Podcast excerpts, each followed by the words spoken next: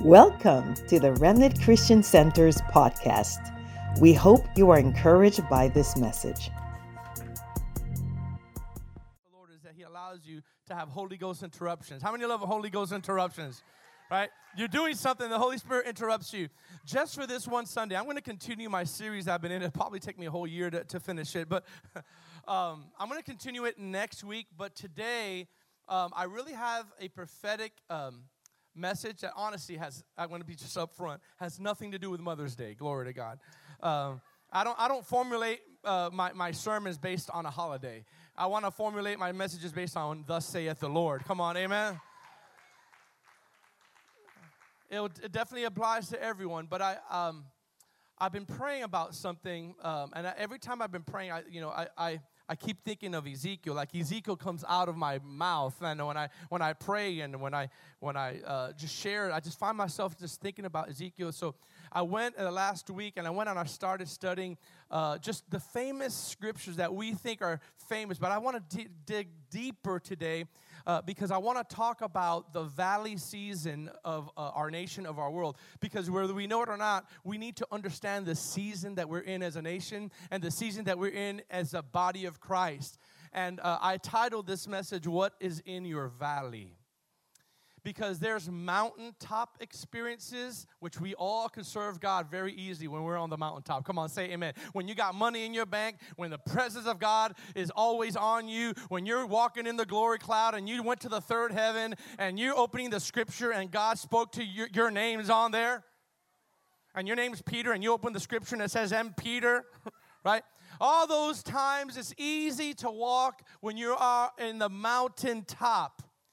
But if we discern the season rightly, the world is in a valley season. Doesn't mean it's in a defeated season. I'm going to prove it to you. I'm going to read the very famous scripture, but I don't want you to tune out tune me out just because you've heard it because we've made Ezekiel 37 all about dry bones and it is about bones but that's actually the third thing that God revealed to Ezekiel when he took him to the valley see you don't know this because you all we think about them bones them bones them dry bones them bo-. you don't even know see some of you guys are too young like what did he talk about mom we only talk about Ezekiel's dry bones, which I will talk about the significance of that.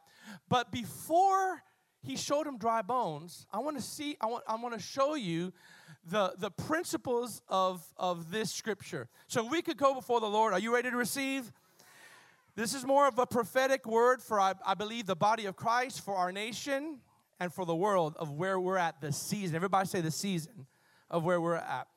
Father, I pray in Jesus' name that you would reveal yourself to us, that you would release your anointing, that you would release your presence in the mighty name of Jesus speak to us this morning in a powerful way and help us to embrace your word in Jesus' name. And everyone said, Amen. Get your Bibles or your smartphone out and let's turn to Ezekiel 37. We're going to read from 1 through 14 in the NLT. How many love the word? Amen. So I want I want you to really pay attention with prophetic ears today because I believe God is going to speak to you. And those of you who are here, pay attention. Those of you are left, repent and come back in, in Jesus' name. Those of you leaving your house, come back and hear the word of the Lord. You're not too mighty. Come on, amen. That's right. You're not too mighty to hear the word of the God. So come and listen, all right? Ezekiel 37, verse 1 through 14, it says this The Lord took hold of me, and I was carried away by the Spirit. This is a vision of the Lord. Um, by the Spirit of the Lord to a valley. Everybody say a valley. So notice that's the first thing that God showed him. He didn't show, we, we, we've been trained to think that all he showed him was dry bones. No, he showed him a valley first.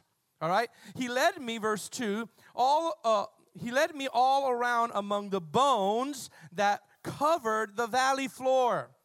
There they were scattered. Everybody say scattered. Notice in chronological order, we even haven't even got to dry bones yet. He first shows them a valley, and then he shows them scattered bones. The bones were scattered. I'm going to explain what that means prophetically. All right? They were scattered everywhere across the ground and they were completely dried out. Hmm. Then he asked me, Son of man, can these bones become living people again? I find that when God asks us a question, he's not trying to find out the answer. I find is he's trying to get us to see what he already believes. Oh, sovereign Lord, Ezekiel said, I replied, You alone know the answer to that. Then the Lord spoke to me, Speak. About say, Speak. Speak a prophetic message to these bones and say, Dry bones, listen to the word of the Lord. This is what the sovereign Lord says Look, I'm going to put breath into you and make you live again. I will put flesh and muscles on you and cover you with skin. I will put breath into you and you will come to life. God is speaking this to Ezekiel to speak to the bones. It's like a prophetic act. And you will come to life. Then you will know that I am the Lord. Verse 7. So Ezekiel said, I spoke this message just as the Lord told me. Suddenly, as I spoke, there was a rattling noise all across the valley the bones of each body came together. Everybody say together. Everybody say came together. One more time, came together and attached themselves as complete skeletons. Verse 8 Then I, as I watched, muscles and flesh formed over the bones. Then the skin formed to cover their bodies, but they still had no breath in them. Boy, that I could preach on that for a minute. You could have the form of godliness but deny the power. You could have the form of Christianity and still not walk in victory. There, there was a skeleton and muscles and tissue, but no breath in them, no spirit in them. A lot of Christians that come together, but they don't have the Spirit of God. Let me just continue. Verse 9. Then he said to me, Speak a prophetic message to the winds. I'll be quick. Son of man, speak a prophetic message and say that this is what the sovereign Lord says. Come, O breath from the four winds, breath into these, breathe, into these dead bodies so they may live. So I spoke the message as he commanded me, and breath came into their bodies. They all came to life and stood up on their feet, a great army. Then he said to me, Son of man, now I, am gonna, I'm gonna, I'm gonna, I'm gonna stop uh, in verse, verse 11, even though I, I gave the team ver, verse 14. Look at this. I'll, I'll stop at verse 12. Verse 11 says, These bones, now he's giving the interpretation. The Lord says, These bones represent the people of Israel. Say, These bones represent the people of Israel. Every time you see the phrase people of Israel or the children of, of, of Israel is symbolic of our day and time of the church. Do you hear me? So, whenever you see in the Old Testament the children of Israel, that is a prophetic symbolism and uh, a parallel to the people of God, the body of Christ now. So, God told Israel, What you are seeing, let me interpret it for you. These bones are the people of God. These bones are the people of God. Watch this. And they are saying, Oh my God, my God, we have become old, dry bones, and all hope is gone. This is what my church is saying. That's what he's saying. My church, my people are saying they're so hopeless. They're in this valley and they are saying, all hope is gone. We're dried out. It's too late. He goes, Those, that's why I brought you to this valley to see. Now, watch this. Our nation is finished. Our nation is finished. I know some of you have a powerful uh, uh, uh, a burden for our nation, and you have felt that sorrow for our nation because of what is happening in our nation. And then verse 12 says, Therefore prophesy to them and say, This is what the sovereign Lord says, Oh, my people, I will open up your graves of exile and cause you to rise again. Then I will bring you back to the land of Israel. I, I, uh, look at me, look at me. Ezekiel is, sorry, the, the, the, Lord is coming to Ezekiel in a time of great sorrow in his nation, great disappointment in his nation, in the nation of Israel. God is coming to Ezekiel in a time of hopelessness because, because Ezekiel, he was speaking a message primarily to the uh, to a, a broken remnant of Judah that was in exile from Israel to the to Babylon. So in this time they were in the Babylonian captivity. You know what exile is? It's forcing you from what you're doing into a completely different culture, and it's against God's ways in this in this way. All right. So the, so So Ezekiel comes, sorry, the Lord comes on the scene in a very hopeless time for the people of God. Can I hear an amen? And it's, it's funny because sometimes God's prophetic utterance to our nation and to our lives comes in a time when we don't really want to hear it anymore. When we're tired of hearing the prophetic words or we're just too hurt to receive them. It's like, it is hopeless. Look at our nation. We are dried out, we're scattered. And I want you to know that Ezekiel, although he was a prophet, he actually had to live in this condition too. He wasn't exempt from this exile process. And so you have to realize that there has to be people in the body of Christ, in the midst of what's happening in our nation, that are willing to hear the word of the Lord for the now and for their lives, because if not, there'll be great despair in the church and in our nation. Listen, the government is not the answer for our nation, it's the people of God. The church is the light and the salt of the world. And I have to tell you something because I want to talk today, this morning, some prophetic phrases of the valley of the bones that Ezekiel saw. And I want to bring a, a, a, couple of phrases and phases about how that applies to our life and our nation. Listen, here's what the, what the valley represents. Here's the first slide. The valley represents the season. Everybody say the season. That the people of Israel are in. In other words, it represents the season of the body of Christ and our nation. The valley is the current season of ourselves or our nation. God took Ezekiel and he says, I want you to see something. And this is the season. Everybody say season. Because we have mountain seasons and we have valley seasons. God first showed Ezekiel not bones, he first showed Ezekiel a valley. And a valley is talking about the season. Why? Because a valley speaks of the low seasons of our lives. Listen, everyone in here could probably serve God really well when you're on the mountaintop. When you are on the mountaintop of your life and everything is joyful in your life and the presence of God is rich. And listen and you're having all these great encounters with God it is pretty easy. Your marriage is great. There's no problems with your kids. Your kids are perfect. They're not rebellious they all want to go to church. They wake up earlier than you. They read their Bible. Amen. They're staying out of trouble. And, and you're just, you know, skippity doo dah, skippity, you know, you're, you're just, everything is good. It is so easy to follow the Lord on a mountaintop.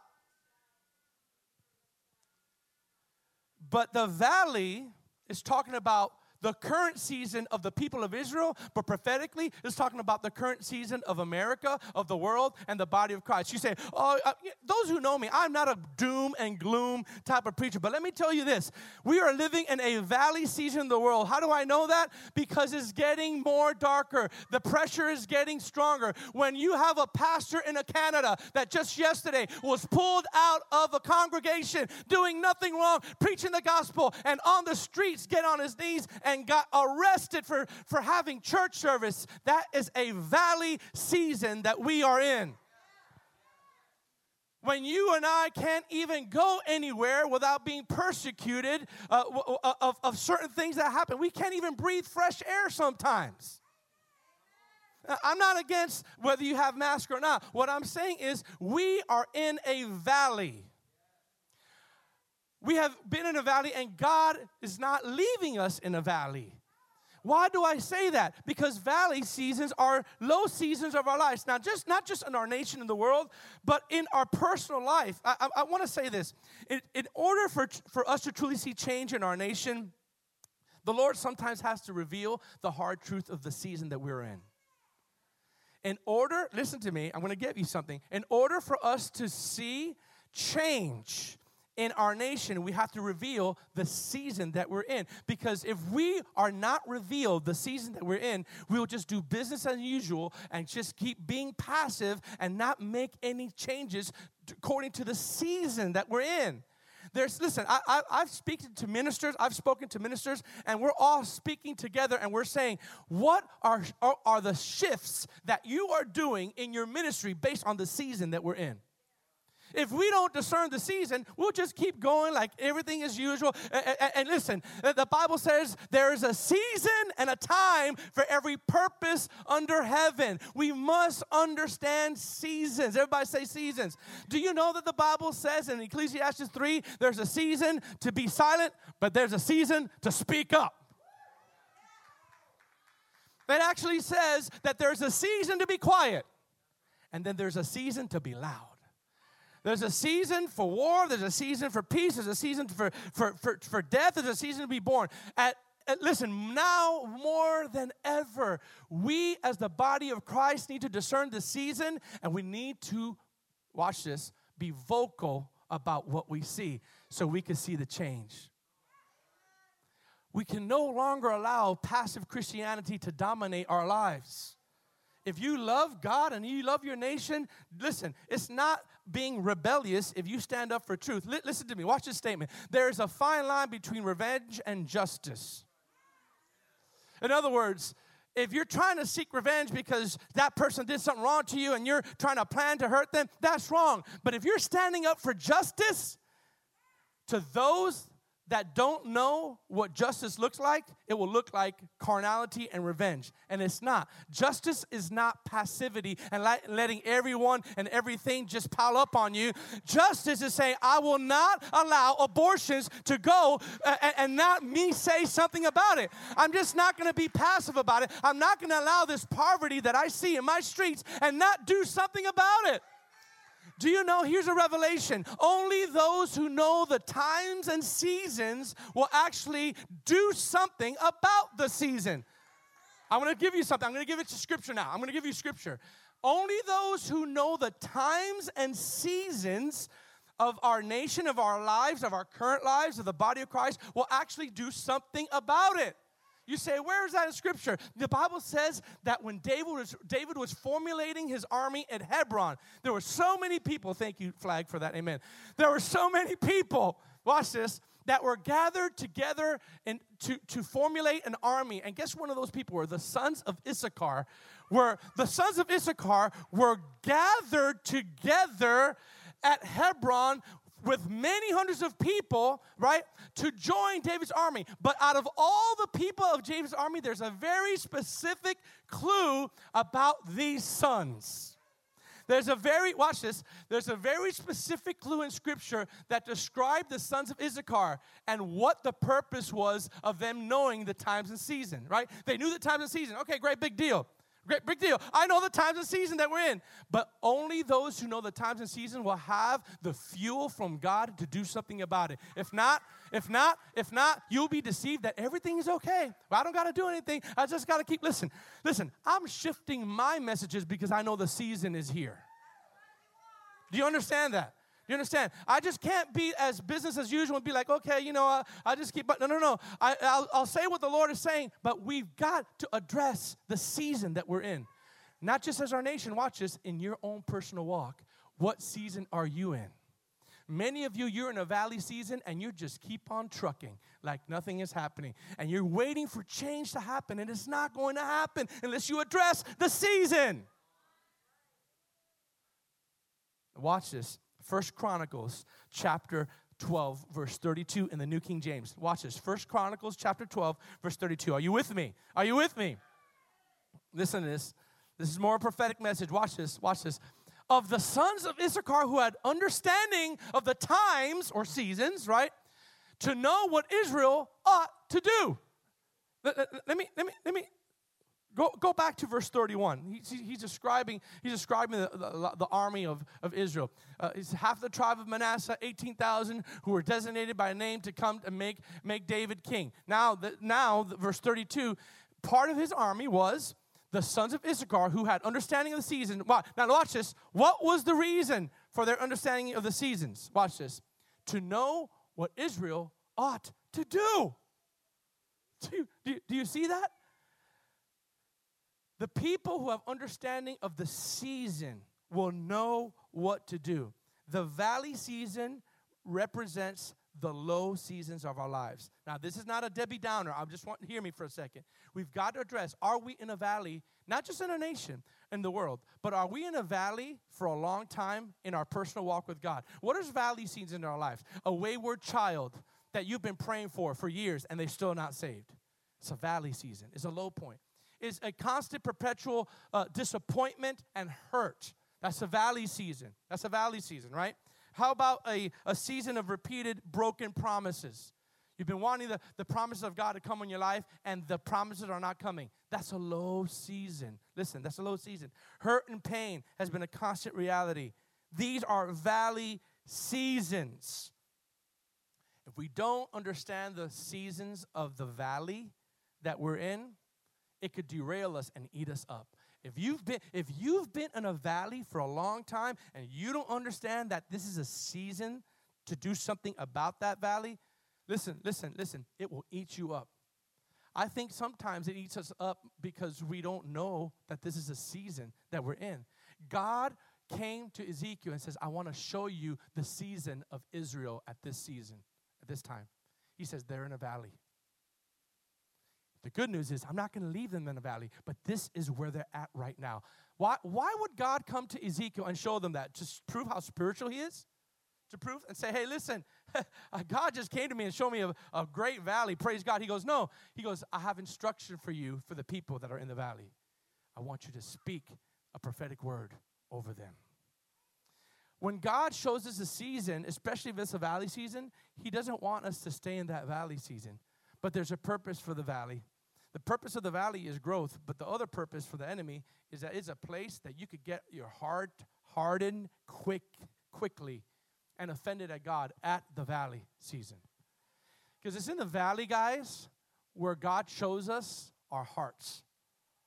It really is. And so, uh, uh, to me, uh, I, was reading about this, and before I go to the other segment, is I started thinking about Jesus because uh, uh, there was a mountaintop experience and there was a valley experience all in one story. In Mark chapter 9, Jesus was on the mountain. Actually, he went to the physical mountain. Actually went really high on a physical mountain. Watch this. And this is where all of us want to be right here in this room. We want to be in this experiential realm all the time. And I pray that that does happen, but that's not a reality. Guess what happened when they went to the mountaintop? Just like I said, all of a sudden, Peter, James, and John, Jesus said, Come up here, boys, to the mountain. Where there is no valley, we're going to be real high, and all of a sudden, shoo, the Bible says that the glory of God, He transfigured brighter than the sun right? And, and, and, not only that, they're like, oh my gosh, what an experience, the glory of God. And now Moses and Elijah show up at the same time. Oh, Moses and Elijah's here. Oh, I'm in the third heaven. And the, and the glory of God is there. And the you know mountaintop experiences are like the, the, the, the supernatural encounter seasons that we have with God. Right? Have you ever talked to somebody that's had an encounter with God? They're not low. They're high. Their expectations are high. I just i just got i mean god went into my room. I was praying and jesus stood in my room. When you have an encounter with god and, and the living god and the glory of god you're not going to be passive about that. It's a beautiful experience. But how many know that sooner or later you're going to have to come down that mountain? I think the disappointment, the disappointment in the body of Christ is that we don't take an opportunity to refuel on these mountaintop experiences, and we get disappointed when we have to face reality in the valley. So, watch this. Jesus comes up, he, he transfigures himself on the mountain. The disciples are with him. That means they see and experience all this. As soon as Jesus gets down from the mountain, and into the valley, prophetically speaking, he has to deal with the demonic and unbelief immediately. Welcome to the valley. Welcome to earth. Look at Mark chapter 9. I'm going to read it to you so you know, right? I want you to know the season. Everybody say the season. The first thing that God showed Ezekiel is the season. What season are you in in your walk with God? Are you in a valley season? Are you in a mountain season? What what season are we as a nation of America? What season are we? What season are we in in the world? You must discern what season we are in so we can have the proper urgency. So many Christians lack urgency. And, and it's because of the condition of the bones, which I'm going to tell you in a second, right? It's because of the condition. We're talking about season first. I'm going to talk about condition next, right? Look at Mark chapter 9. Are you getting something this morning? Now, after six days, Jesus took Peter, James, John, look, this, and led them on a high mountain apart by themselves. Oh, what an experience! What an experience. And he was transfigured before them. His clothes became shining, exceedingly white, like snow, such as no launderer on earth has ever whitened them before. And Elijah appeared to them and Moses, and they were talking with Jesus. And Peter answered, good old Peter, Rabbi, it is good for us to be here, and let us make three tabernacles one for you, one for Moses, one for Elijah, because he did not know what to say, for they were greatly afraid they have this encounter with God, and they're like, uh, maybe we could have three tabernacles, one for you, Moses, and Elijah. This is the, this is, uh, watch this. And a cloud came and overshadowed them, and a voice came and uh, uh, uh, of the cloud saying, This is my beloved son, hear him. Suddenly, when they had looked around, they saw no one anymore, but only Jesus themselves. Pause before I continue. Has anyone ever had this experience in their life? Wait, okay. Mountaintop, glory, presence, Jesus speaking, affirming, and you are there in the room, right? It's so easy to follow God, guys, in those seasons. So easy. So, so easy. Watch this. Now, when they came down, everybody say came down. He commanded them, they shouldn't say anything. Now, now, now look, look, jump to verse 14, real quick. Jump to verse 14. Watch this.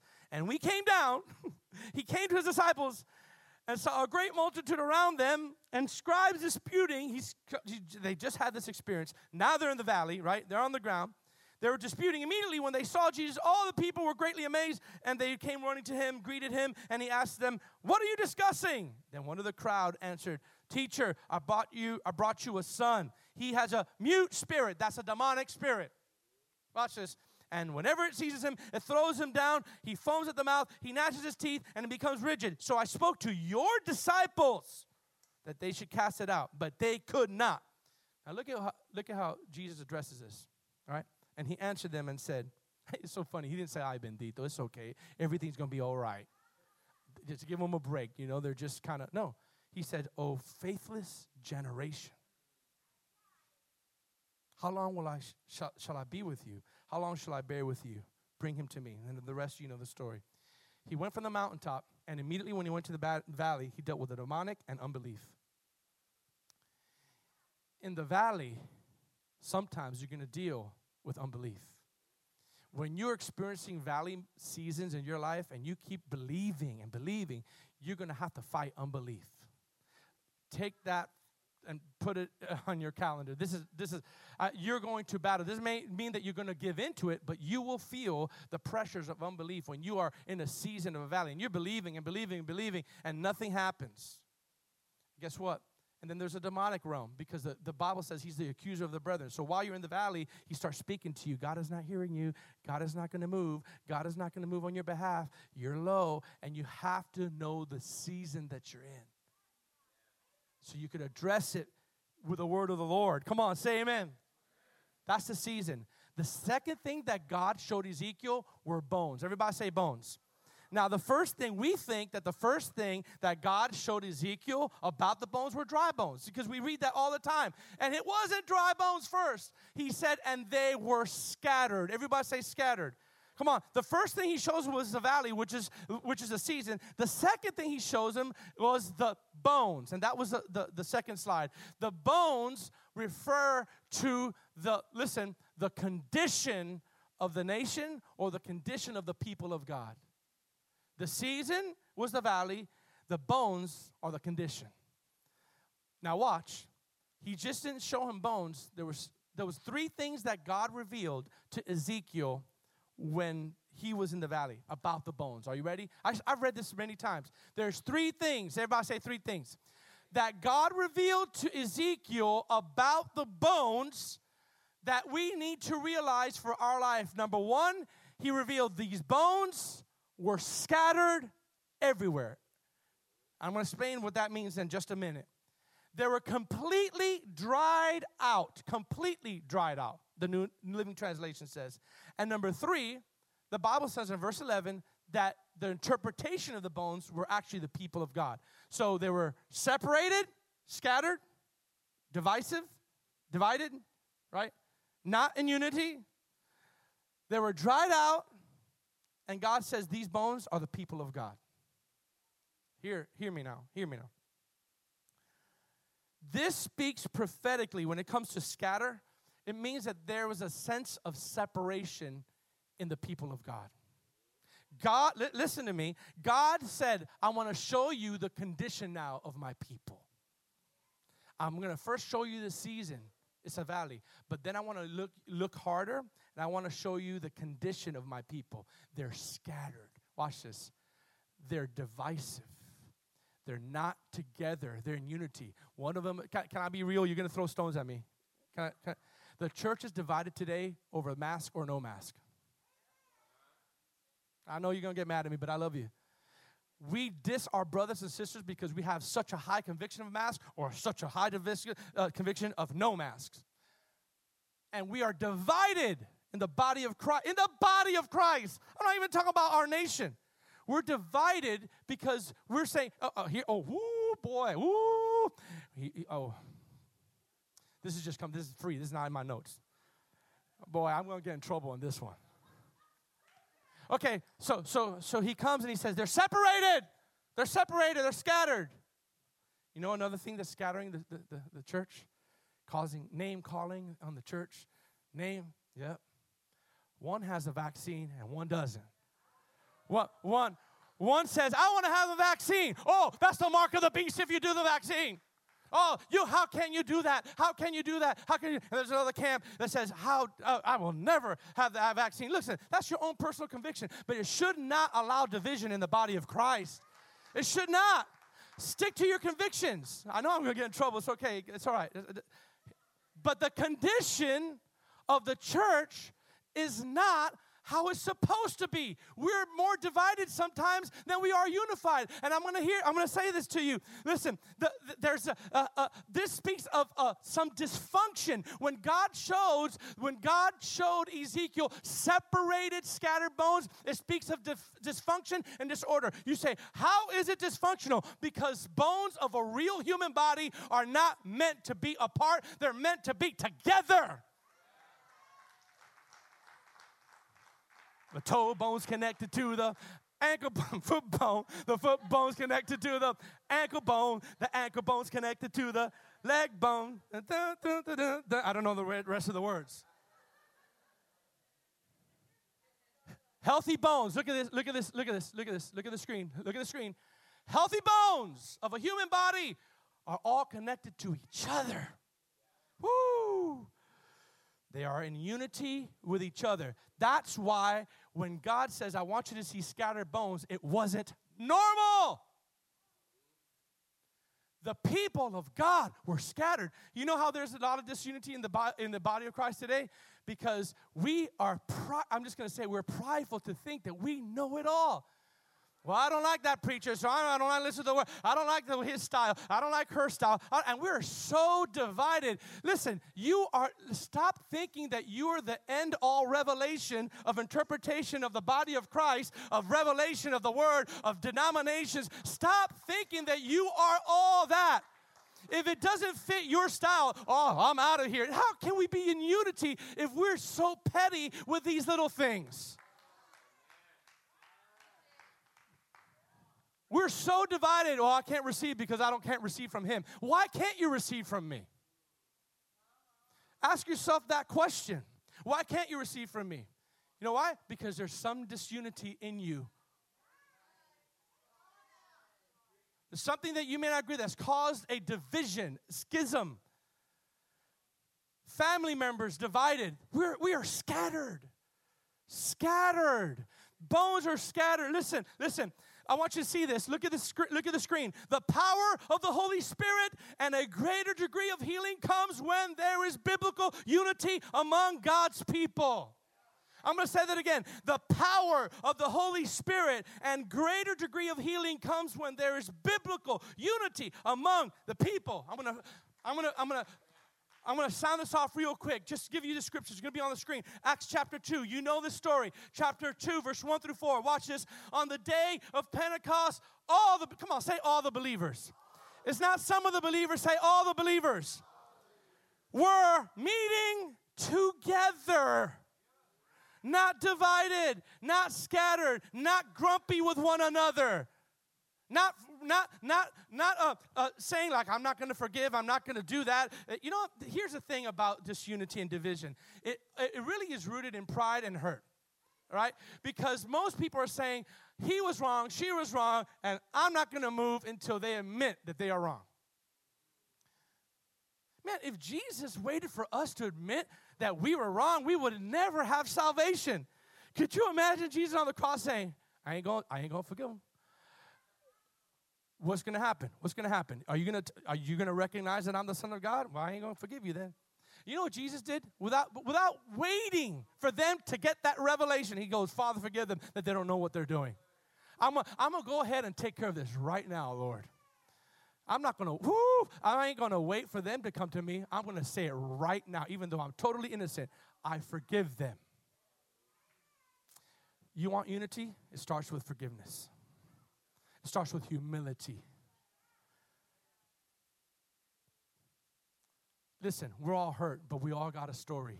Don't think that your story is the only unique story in the whole world that, get, that makes you exempt from forgiveness and humility. Look at this. They were all together where, where, where? In a Honda? No, in one accord. listen, listen. They're all together. Say together. Say together. Watch this. In one accord. That word, one accord, means they all had everything in common. Listen, you don't have to like people's personality, but you still need to be unified. You can't cause anything in your mind to be divisive because, listen, listen, the house divided cannot stand. A house divided cannot stand. A church divided cannot stand. A nation divided cannot stand. A local church divided cannot stand. Listen, it was, watch this, watch this. Do you notice the timing of when the Holy Spirit came? It's like the Holy Spirit waited till everyone was in unity. And then he goes, now it's time. the Bible says that they were together in one accord. Then suddenly came a wind, sound from heaven like a mighty rushing wind. Guys, don't think that was coincidence. That is actually on purpose. The Lord waited for unity to happen, then the Holy Spirit came. How about Psalm 133? Look at this famous, famous scripture. Look at, look, look, look at it, but I, I, want you to read it. I want you to read it uh, as you're reading it for the first time. Behold, how good and how pleasant it is for a brethren to dwell together in unity. What's the next verse? It is like the oil. You know what oil is symbolic of in the Bible? The anointing. If you look, look, look, prove me wrong if you can. If you flip uh, version, versions, actually, I didn't tell you this, Joanne, but if you could put that same verse in the NLT, look in the NLT, Look what it says about oil. It describes something specific. Remember, I told you about the Holy Spirit and healing is more powerful when there's unity? Watch this. Look at in the NLT. In the NLT, that same verse. How wonderful and pleasant it is when brothers live together in harmony. Watch this. For harmony is as precious as the anointing oil. Everyone wants the anointing, but we can't have the anointing if we're purposely divided. We cannot have a full anointing of the power of the Holy Spirit if we're on purpose choosing not to forgive, if we're on purpose choosing not to, uh, not to heal broken relationships. Pursue peace with all people and holiness without which no one will see the Lord. But right before that, the Bible says in Hebrews 12, he says, heal the, the, the knees and the arms and the dislocated so you could be healed. We need to strive for unity and, and listen and address the hurt that has caused disunity and address the pride in our life that's causing division. Pride and hurt are the recipe for you to live in isolation and separation and not in unity with your brothers and sisters in Christ. I got a news flash for you. It is not God's will for you to live separate from the body of Christ. I'm preaching better than you're saying amen this morning.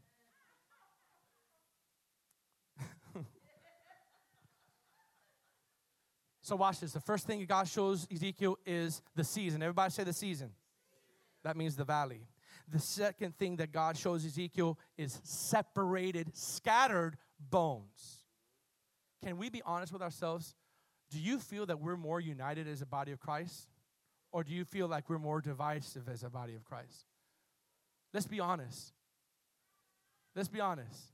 What are those thoughts going in your head about, uh, e- even about certain people? That's divisive. You can't have power. And you know what? Can I just be honest? The devil is nowhere near that. We blame the devil for everything. It's us that is causing the division, and we cannot have strength when we're divided. We may have different affiliations of politics. We may have different uh, uh, uh, um, standards when it comes to mask or no mask or vaccination. But let me tell you, before we're all that, we are people of God. Before we're Americans, we're children of God. Come on. Before we are any uh, denomination, whether we're pre-trib, pre-trib, post-trib, mid-trib, we're people of God. I remember years ago, I was at a gas station, and my, my mentor at that time, I was not in leadership, and my mentor, we were in a gas station. I'll never forget this. And we were going to Benny Hinn's ministry at that time. And, you know, ben, Benny Hinn's ministry at that time, you know, was very controversial because it's like the power of God healing, and, and nobody really understood that. So we were at a gas station, I'll never forget. And, and this, you know, the old Miami George wanted to come out, but my mentor was like, no, no, don't, don't do that, right?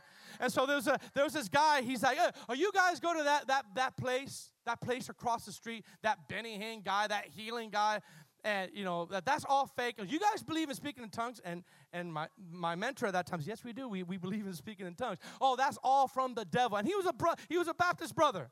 Right? Oh, that's from the devil, all that. And I was ready to say, hey, listen, listen, listen, listen. This is this is real. I was ready to defend it. And he's like, no, no, no. He, and he goes, he goes, sir, can I tell you something? Can I ask you something? The way he handled it was so awesome. He goes, you may not believe in this. And he was, they were getting like, like, like, they were treating us like we were sinners and like we were a cult, right? And so my mentor said, my mentor said, um, do you believe John chapter 14? He goes, Jesus is the way, the truth, and the life, and no one comes to the Father except through him. Do you believe that? He goes, Yes, I do that. And he shook his hand, he reached out, he goes, Then we believe and agree on 90% of the gospel. He goes, Let's focus on that because all those other things are not requirements to get to heaven or not, but Jesus is a requirement. Jesus is a requirement. Whether you believe in speaking in tongues or healing or robo show or not, or, or what time the rapture happens, it doesn't matter. But if we can agree that without Jesus, no one comes to the Father, we're on the same team. And you got people, again, this is not in my notes, but I'm I'm, I'm gonna say this because it's on me, right? So divisive in the body of Christ. We got people like, like Brother MacArthur, who's dissing women preachers. And he's in conferences, and I see thousands of people laughing, literally laughing, mocking the charismatic movement. We're all brothers and sisters in the Lord. What would happen if we actually got together? My God, the enemy will start going diarrhea if we start getting together. Let me tell you something. Let me tell you something. If, if I go in the hood by myself, you know, hey, there's a little, there's a little, there may be a little fear about that if I go in the hood by myself. But if I got all y'all with me, hey, hey, hey, I'll be like, what's up now? What's up now? I got Nelson, I got Lou, I got, ain't no problem now. I got the Castillos, no problem. We could do more damage when we're together than we are divided. Let's stop complaining about our petty philosophies and let's stop the scattered bones and let's come together under what banner of the name of Jesus Christ. Can I hear an amen? Can I hear an amen? Now, I'm not just talking about, no, no, let me just say this. The second, the, the, the, the, the third thing that, that Ezekiel addressed were not only scattered bones. Now, here's where I'm going to land it was severely and completely dried out bones. Now, hear me now.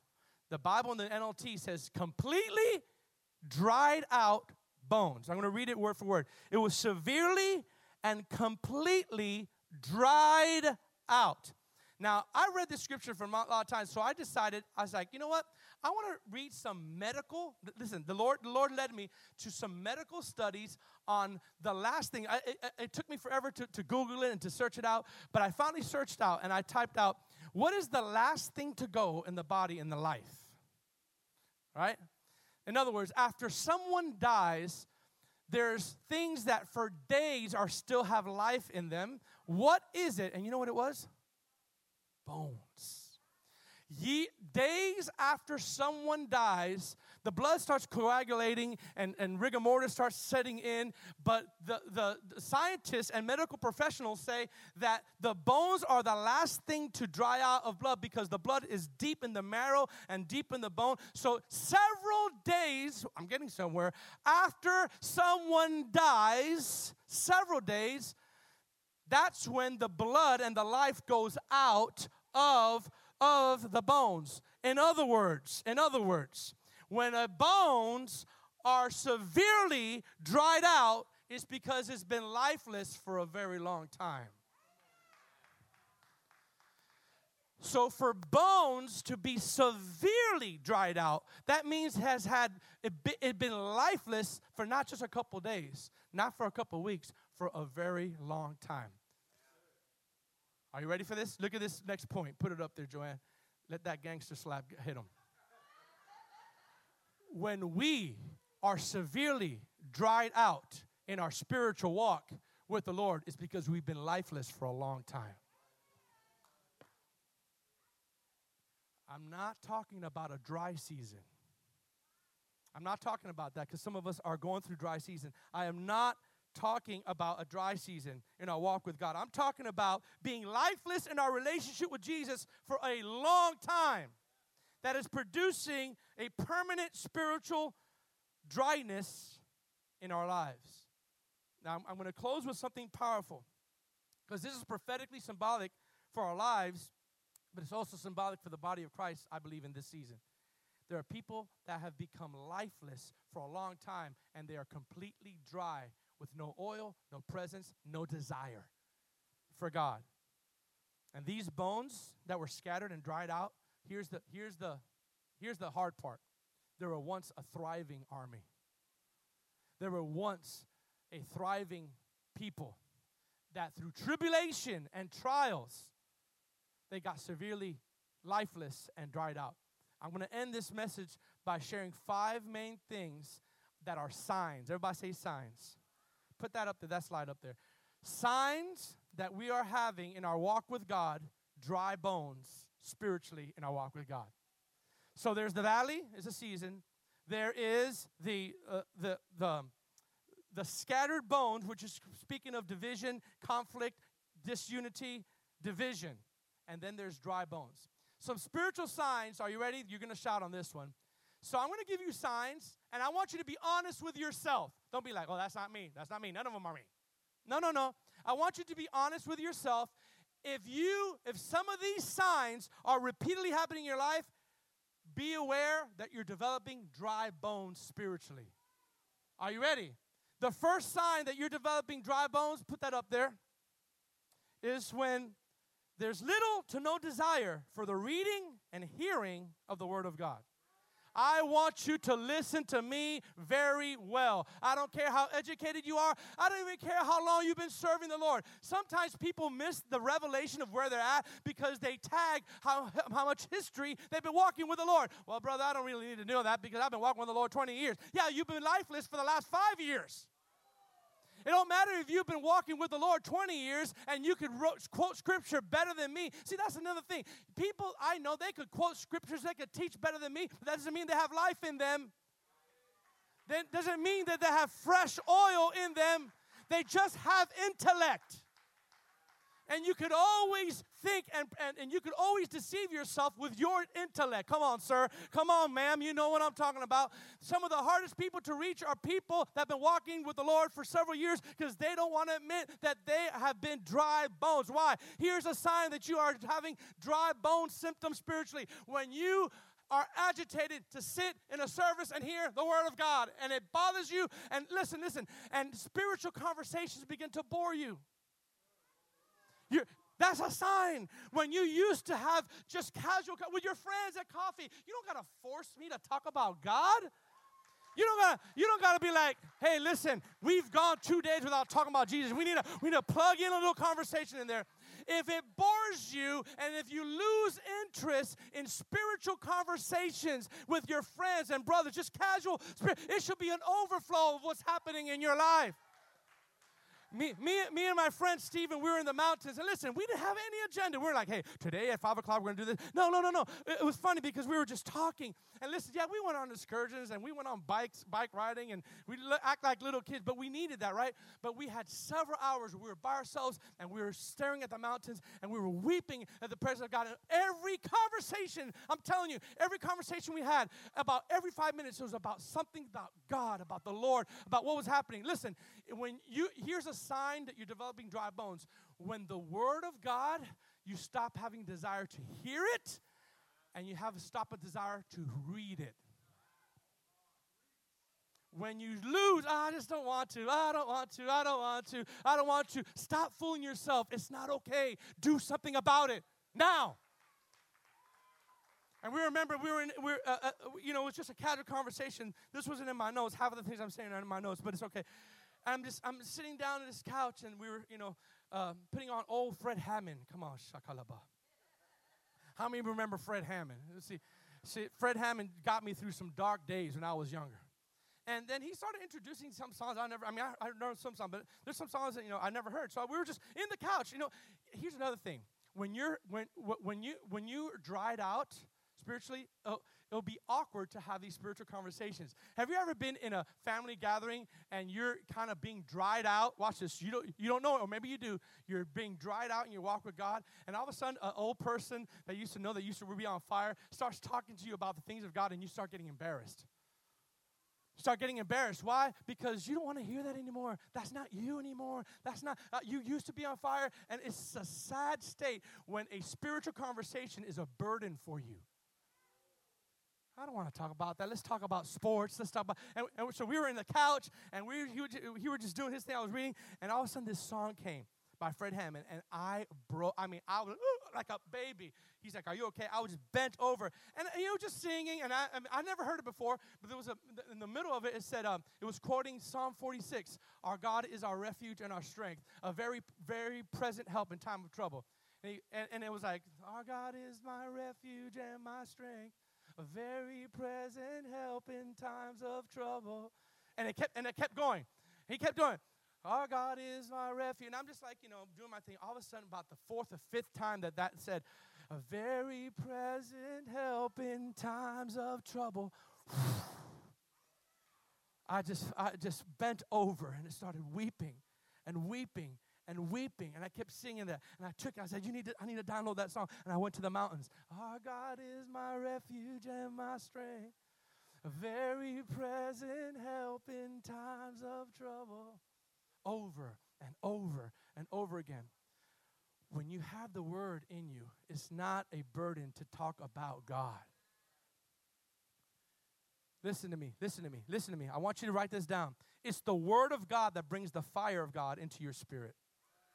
I'm going to tell you there's other things, yes, there's other things, but biblically, there's nothing more that brings the fire of God into your spirit than the Word of God. That, that's why a sign that you are developing dry bones spiritually is when you have no desire for the Word or hearing the Word or, or, or studying the Word. Listen to me. Watch what the Bible says. I'm going to prove it to you. Jeremiah chapter 23. Look at it. Jeremiah chapter 23, verse 29. Are you ready? Look what it says in NLT. It's up on the screens. Does not, come on, say my word burn like fire.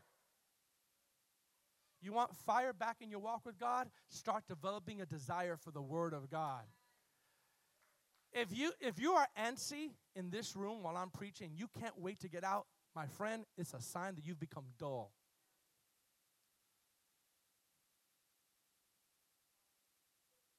Mike Bickle said about prayer, but I can say this about the word. He said the prayer room is a torture chamber for those who have a dull spirit. I'm gonna, I'm gonna, I'm gonna rephrase that about the Word of God. Sitting in a service hearing the Word of God is a torture chamber for some of you. And you're only here because your family's here.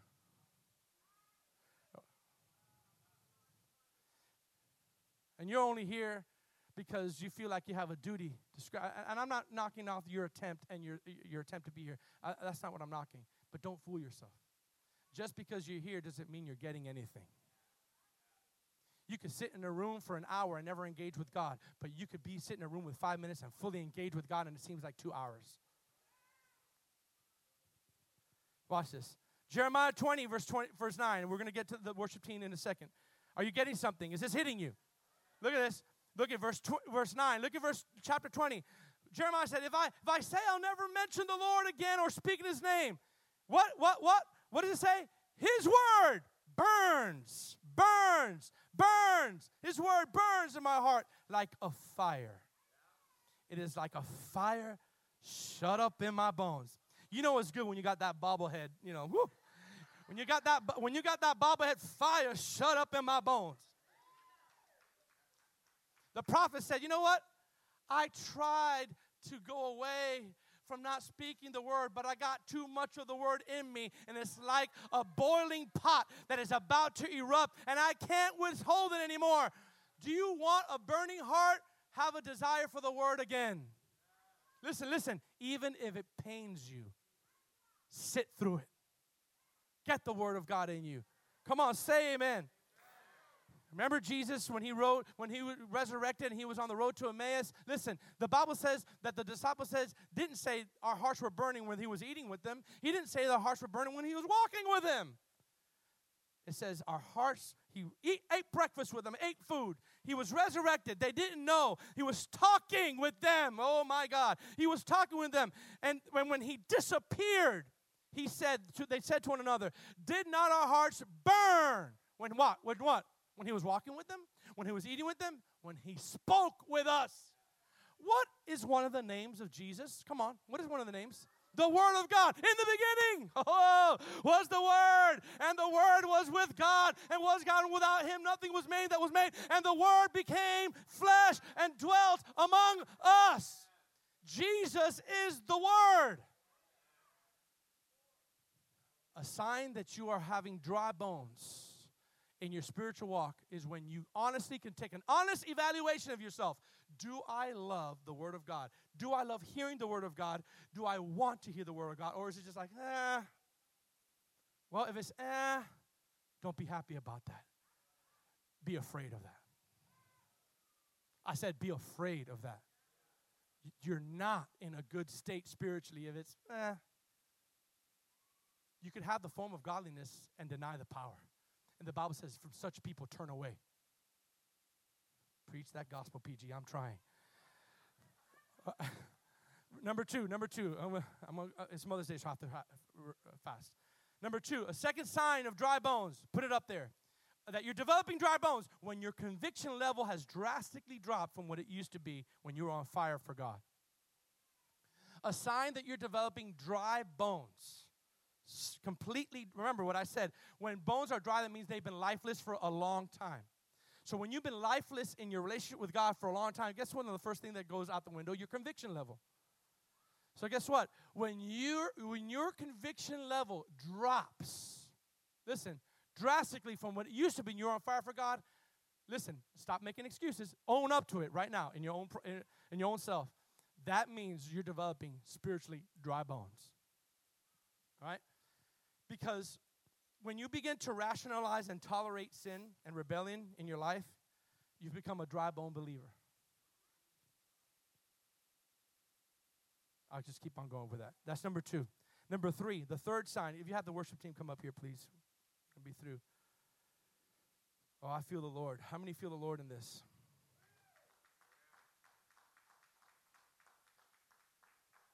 The third sign that we may develop, be developing dry bone Christianity is when godly, listen, this is, sounds, may sound youthy, but it's not for youth only.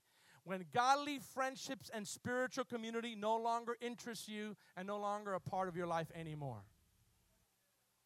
Do you know that I've seen people that I used to know that they used to walk with God and then uh, I see them five years later, and their friendships have totally, their inner circle has totally changed.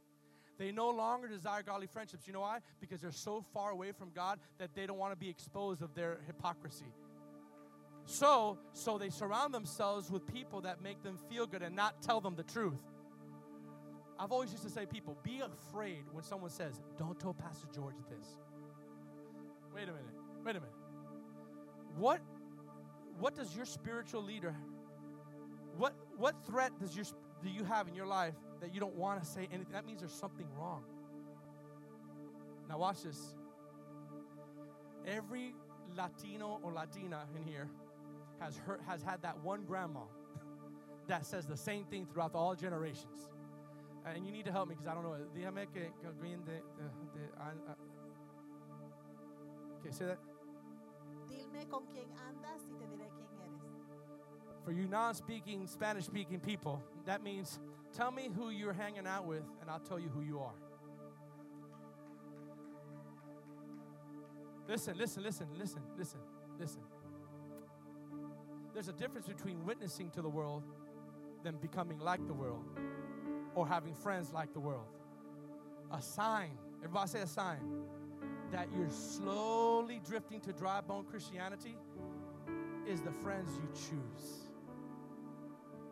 I'm telling you, I'm telling you. Because I want to witness to people, but my inner circle is all men and women of God. If my inner circle were people that could not say, quote, one scripture, guess what I'm choosing subliminally to say? I don't want to hear the truth. I want this. Your inner circle is who you really are. So when I see people, Christians posting on Instagram, curse words, and, and I see Instagram you know, people uh, that are church people, that are Christian people, and they're, and they're living opposite lives with their friendships, I'm saying, that's just a cover up then what I see in church. That, that's the real person right there. Look, look, look, look, look, look, look. Oh God, oh God. 1 Corinthians 15 33. Don't be fooled. Come on, turn to someone and say, Don't be fooled. Come on, turn to someone and say, Don't be fooled. Look at this. Put it up there. Put it up there, team. Put up there. First, First Corinthians chapter 15, verse 33. Don't be fooled by those who say such things, for bad company corrupts good.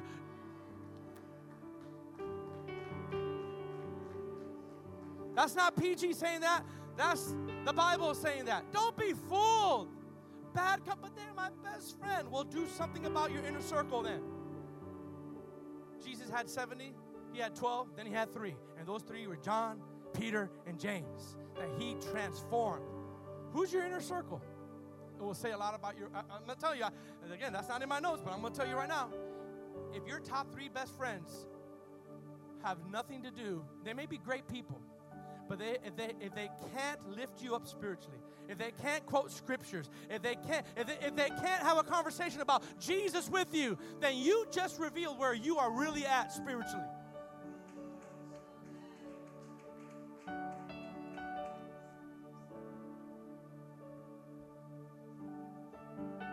Don't be fooled. Bad company corrupts good character. The first chapter of the first psalm, of the first verse of Psalm, of the, of the book of Psalm. You can't, you can't get any first than that. Chapter 1, Psalm 1, verse 1. Blessed is the man who does not walk in the counsel of the ungodly, nor in the path of sinners.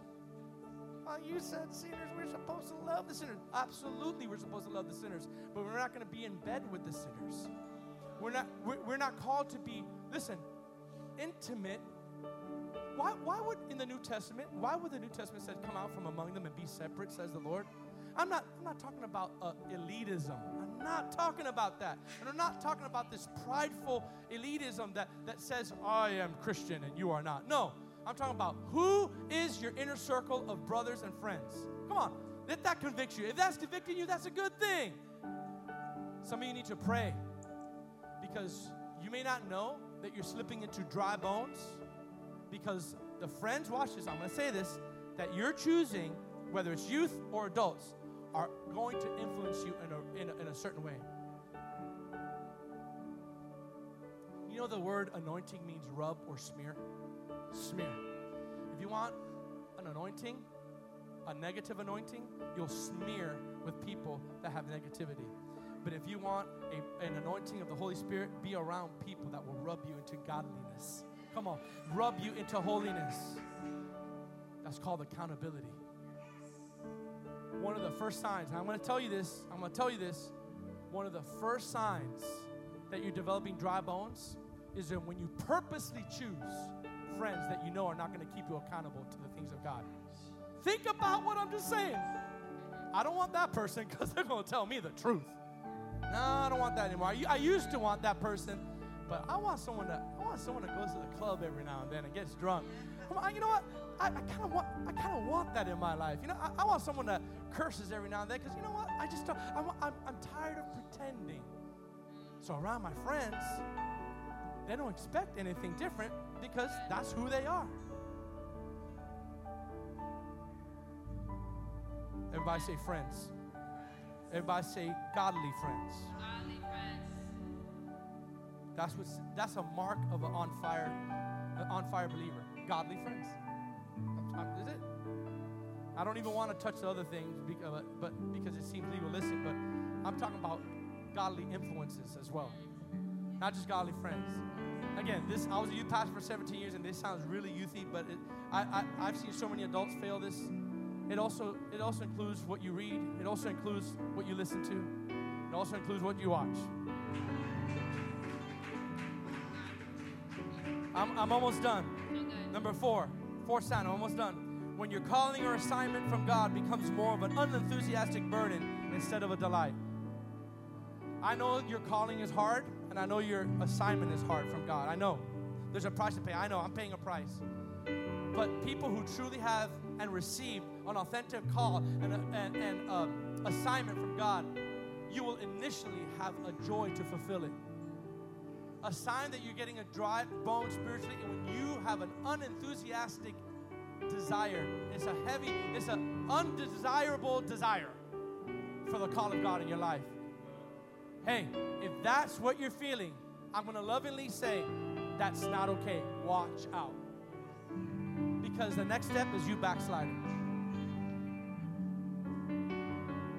Jonah didn't want, want it, and he went the opposite direction. And God had to prepare a fish to swallow him, and then he came back. He didn't want to do his calling. And then lastly, a sign that we're becoming dry boned Christian is when prayer and worship no longer excites you and no longer a desire in you. Do you realize that when we sit at church, these are more than just words on a screen? If I could get touched while I'm kind of busy and I hear Psalm 46 in a song, and all of a sudden we've lost the, the moment of singing a song and allowing God to touch us. We've lost the moment of, because here's what we do uh, we see a song and we're,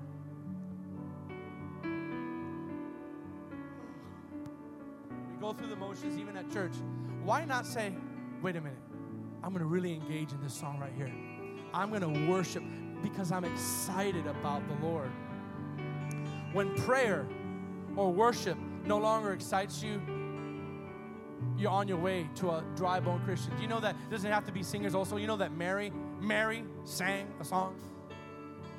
Mary sang a song when the angel of the Lord came to her. So people that were in the in the Bible, they loved worship and they loved prayer.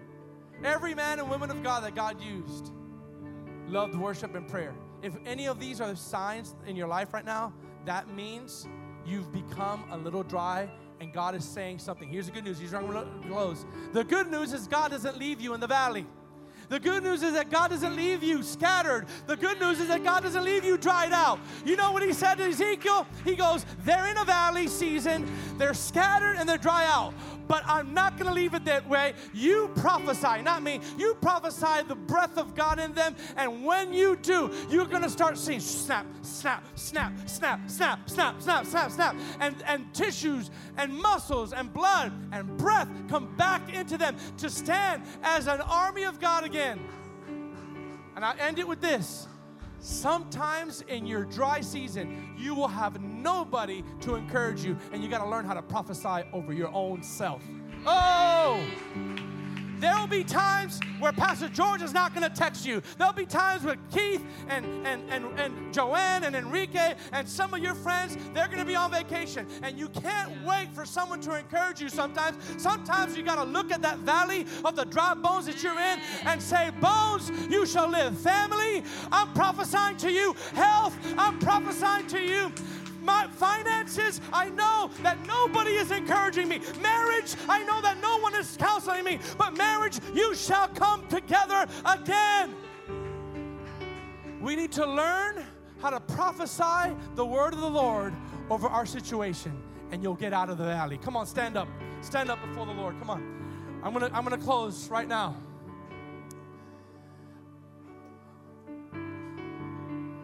I'm gonna close there it goes. It happens every Sunday.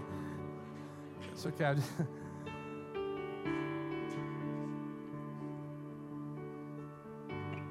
I, want you to listen to me. I want you to listen to me. I'm going to dismiss. I want you to lift up your hands and close your eyes all over this room. And I want you to make an honest evaluation of yourself. What season are you in? Honest evaluation. If God were to take you in the spirit like He took Ezekiel and says, Hey, are you in a valley season? in your marriage? Are you in a valley season in your walk with God? Are you in a valley season in your finances? Are you in a valley season in your relationships? Then here's the word of the Lord for you. Do you fall in any of the category of the signs that were given? The lack of desire of the word, the lack of desire for spiritual communication and friendship, a lack of desire for reading and hearing the word, a lack of desire for your convictions, a lack of desire for prayer and worship. Is that been a reality in you for a long time? Then God says, prophesy over your situation. But allow yourself to change. Allow yourself to repent. Allow yourself to say, I'm not okay with this season because God wants to breathe life back into you again. But we must be people that embrace the season that we're in and begin to do something about it. Come on, embrace the season and do something about it. Sons of Issachar, they knew the times and season to know what to do, to know what to do, to know what to do.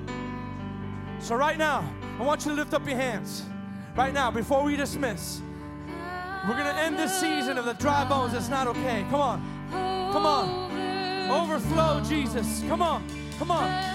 If you're lacking desire of the Word of God, ask the Lord to give you a fresh desire for the Word. If you're lacking desire for worship, humble yourself and say, God, I'm in a dry season. Thank you for tuning in. For more information about us, please visit remnantchristiancenter.com.